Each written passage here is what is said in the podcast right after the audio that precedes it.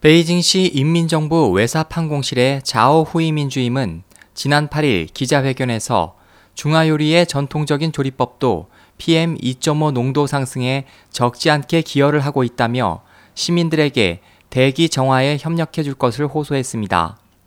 이 발언은 네티즌들 사이에 논란을 일으켰습니다. 기자회견에서 2014년 아시아 태평양 경제협력 아페크 비공식 정상회의 개최지가 베이징으로 정해진 것과 관련해 베이징 대기 오염에 관한 질문을 받자 자오 주임은 인구 증가와 자동차 배기가스 규제, 오염 수준이 높은 기업 폐쇄 등 대책을 세우고 있다고 답한 뒤 시민들에게 조리법에 대해 주문했습니다.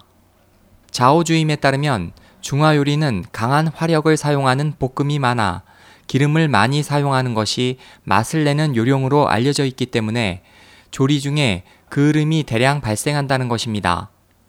이 발언은 2만 건 이상의 네티즌들의 댓글을 불렀습니다. 중화요리의 조리법은 수천 년 이어져 왔다. 지금까지 푸른 하늘이 펼쳐져 있었는데 왜 지금에 와서 오염원으로 되었는가? 협력이라면 시민들에게 식사를 하지 말라는 의미일까? 그렇다면 홀짝제를 도입하면 된다. 1일은 밥을 해도 좋은 날, 2일은 하면 안 되는 날 등 비판의 소리가 줄을 잃었습니다.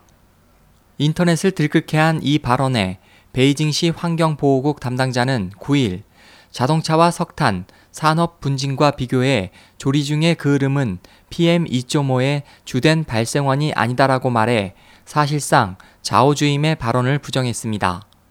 중국에서는 몇 년 새 대기 오염이 심각해져 베이징시에서는 지난 9월 PM2.5가 기준치를 넘는 날이 예년보다 10일이 더 많은 14일 관측됐습니다.